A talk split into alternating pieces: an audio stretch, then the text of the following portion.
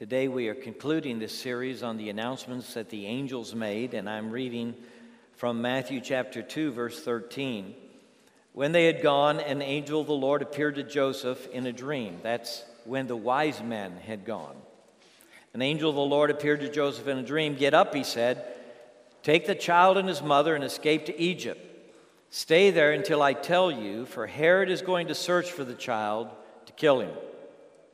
So he got up, took the child and his mother during the night, and left for Egypt, where he stayed until the death of Herod. And so was fulfilled what the Lord had said through the prophet Out of Egypt I called my son. When Herod realized that he had been outwitted by the Magi, he was furious, and he gave orders to kill all the boys in Bethlehem and its vicinity who were two years old and under, in accordance with the time he had learned from the Magi. Then what was said through the prophet Jeremiah was fulfilled. A voice is heard in Ramah, weeping in great mourning, Rachel weeping for her children and refusing to be comforted because they are no more. After Herod died, an angel of the Lord appeared in a dream to Joseph in Egypt and said, Get up, take the child and his mother, and go to the land of Israel, for those who were trying to take the child's life are dead. So he got up, took the child and his mother, and went to the land of Israel. But when he heard that Archelaus was reigning in Judea in place of his father Herod, he was afraid to go there.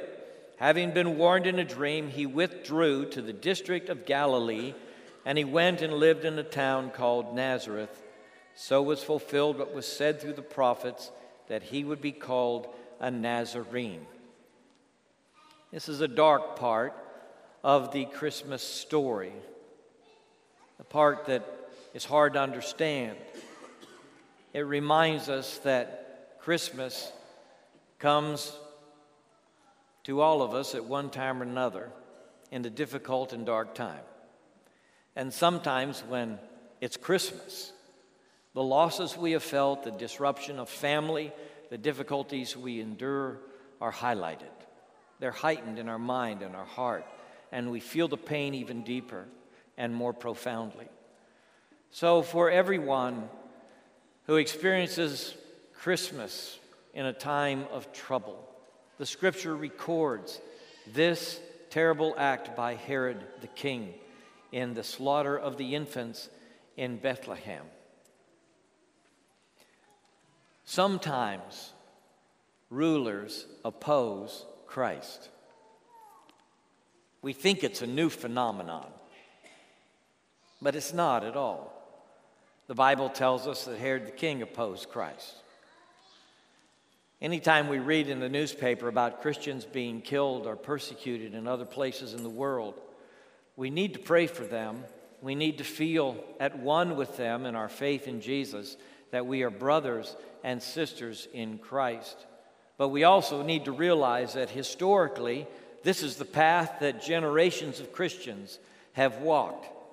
It is just often true that political leaders who intend to hold all power oppose Jesus because Christians confess Jesus is Lord. And so, whether it is Castro or Lenin or Stalin or the ruler of North Korea, if he intends to hold all power unto himself, then he sees Jesus as a threat. So, from the very beginning, even in his infancy, the political leader felt Jesus was a threat and he sought to kill him. And when he was crucified on the cross, there was a sign that said, Jesus of Nazareth, King of the Jews. And Pilate intended to convey the notion that Jesus was crucified, was executed by the government for political insurrection because he opposed Caesar as a king of the Jews. And so, through these years, it has been the case. When we talk about religious liberty as Christians, we think back to this time when Herod killed the infants, when Jesus hung on a cross with his political statement above his head. And what we want from our political leaders is not that they will advance our cause. We do not ask favors, as Christians from our political leaders. We want them to leave us alone, to practice our faith as we see fit. That's what religious liberty is all about. It is freedom of conscience, and this liberty is not granted by a government on this planet. It is granted instead by God Almighty, who endowed us with certain unalienable rights, as our Declaration of Independence says, and that among these are life, liberty, and the pursuit of happiness, and that governments are established among men to secure these rights. The fundamental right that we possess is liberty of conscience. We do not believe government is competent to decide what religion we should practice. Herod wanted to eliminate the Messiah. He believed the Messiah was a threat to him. We as Christians confess that Jesus is Kurios, as Dr. Harwood said from the baptistry. This means that we have a single and solitary, ultimate allegiance on this planet, and it is to Jesus Christ born in a manger, died on a cross, raised from the dead, and to Him alone we give our ultimate devotion. And no political leader can challenge that on this world and in any generation. So, when it happens that Christians are opposed on the planet, just realize it has been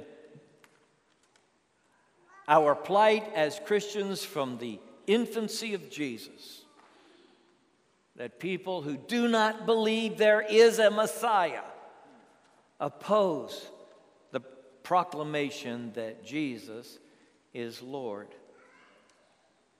Now, that disrupts families, and there are many families in this world this Christmas Day who are disrupted and displaced because of political situations, and our hearts hurt for them.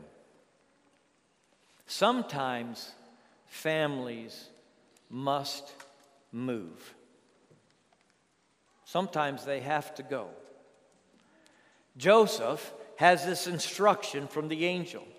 The angel says, Take the child and his mother and flee to Egypt.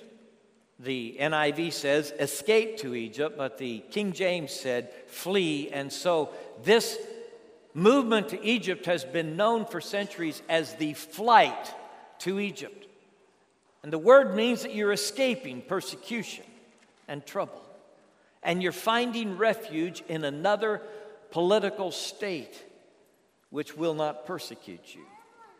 And so, Jesus, as an infant, is taken by his parents as the crow flies about 235 miles from Jerusalem to somewhere near Cairo, Egypt. It's not very far, maybe 300 miles by roads and paths, but when you're walking, it's a long journey.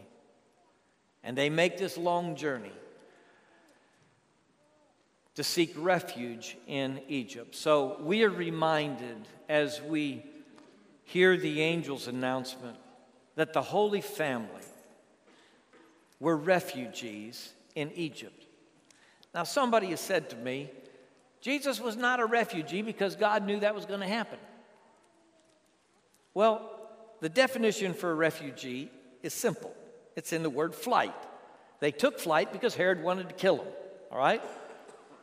When somebody shows up in our land saying, the political authorities want to kill me for my belief in Jesus, we hope that they will be given asylum here and that we will take them in as religious refugees, similar to the pilgrims who landed on these shores and simply wanted to practice their faith as they saw fit.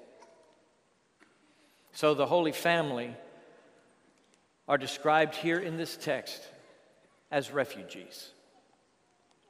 And we want to remember the refugees in our world, some 30 million displaced people on planet Earth, displaced largely because of political turmoil. And our hearts are with them. We remember that love of neighbor in its first inception in the Old Covenant was to love the stranger and the alien among you. Why would I do that? Because you were once aliens and strangers in Egypt. Now, families move, they get displaced. Maybe you are displaced this Christmas. You feel like, you know, you're not home, home somewhere else. You had to move for economic reasons, a job or school or whatever it is. It's typical of families to have to move. It fell on Joseph to make the decision. The angel spoke to Joseph and said, Joseph, you're in charge here. I want you to take this child and Mary, and I want you to flee to Egypt. It's tough orders, it's difficult times. And Joseph, who signed on to this after the angel told him that the child was the Son of God, is now seeing his life further disrupted. We don't know how long they were in Egypt, but it was for a while. And I will say to you that the disruption of your life and the displacement of your family, whatever you're feeling in this Christmas season, this too will pass. These, these circumstances don't come upon us permanently, we pass through them. And that's what's going to happen with Mary and Joseph and Jesus, as the end of the passage says. The angel comes, says, Okay, it's time to return home. But these moves and disruptions that happen to us are significant to us.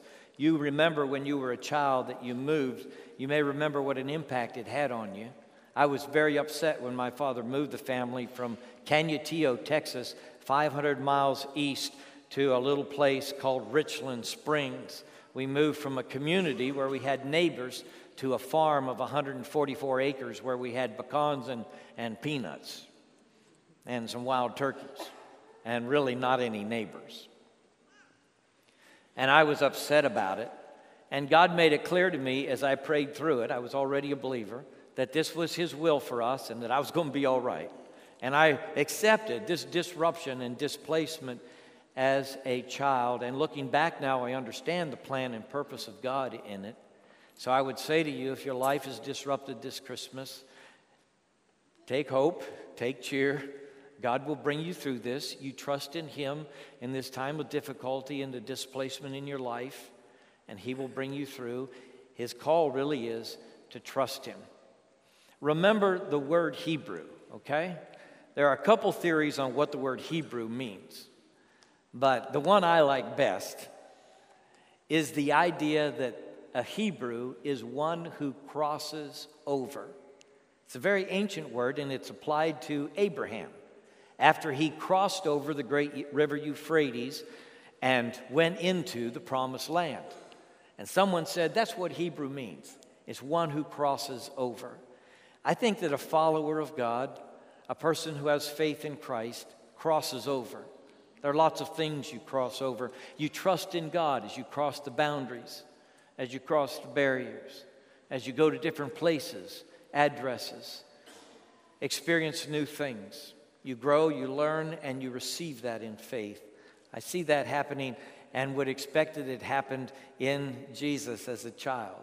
As he grew in wisdom and stature and favor with God and man, the scripture says, I expect this move was something that that he experienced as a great education.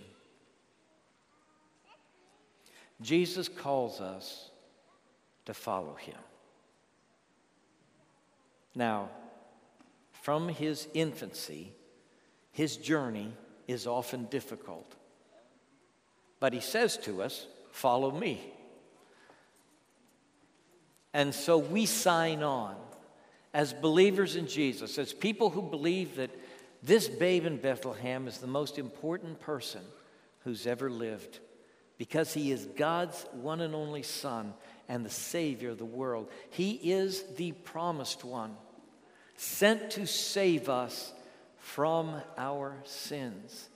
And he comes and says, Follow me. And we sign on to this. We give him the blank check of our lives. And we say, Jesus, I believe that you are Messiah, the Savior of the world, the Son of God. And I make that confession in my heart.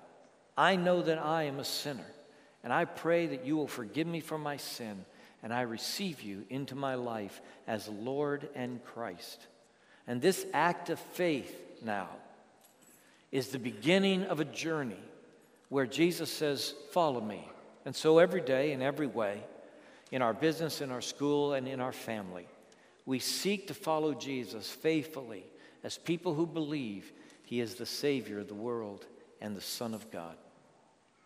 I have a Christmas prayer for you. If you've never prayed to receive Jesus as personal Savior, this is a prayer you could pray. It goes something like this Dear Lord Jesus, I know I can't save myself. I know I am a sinner.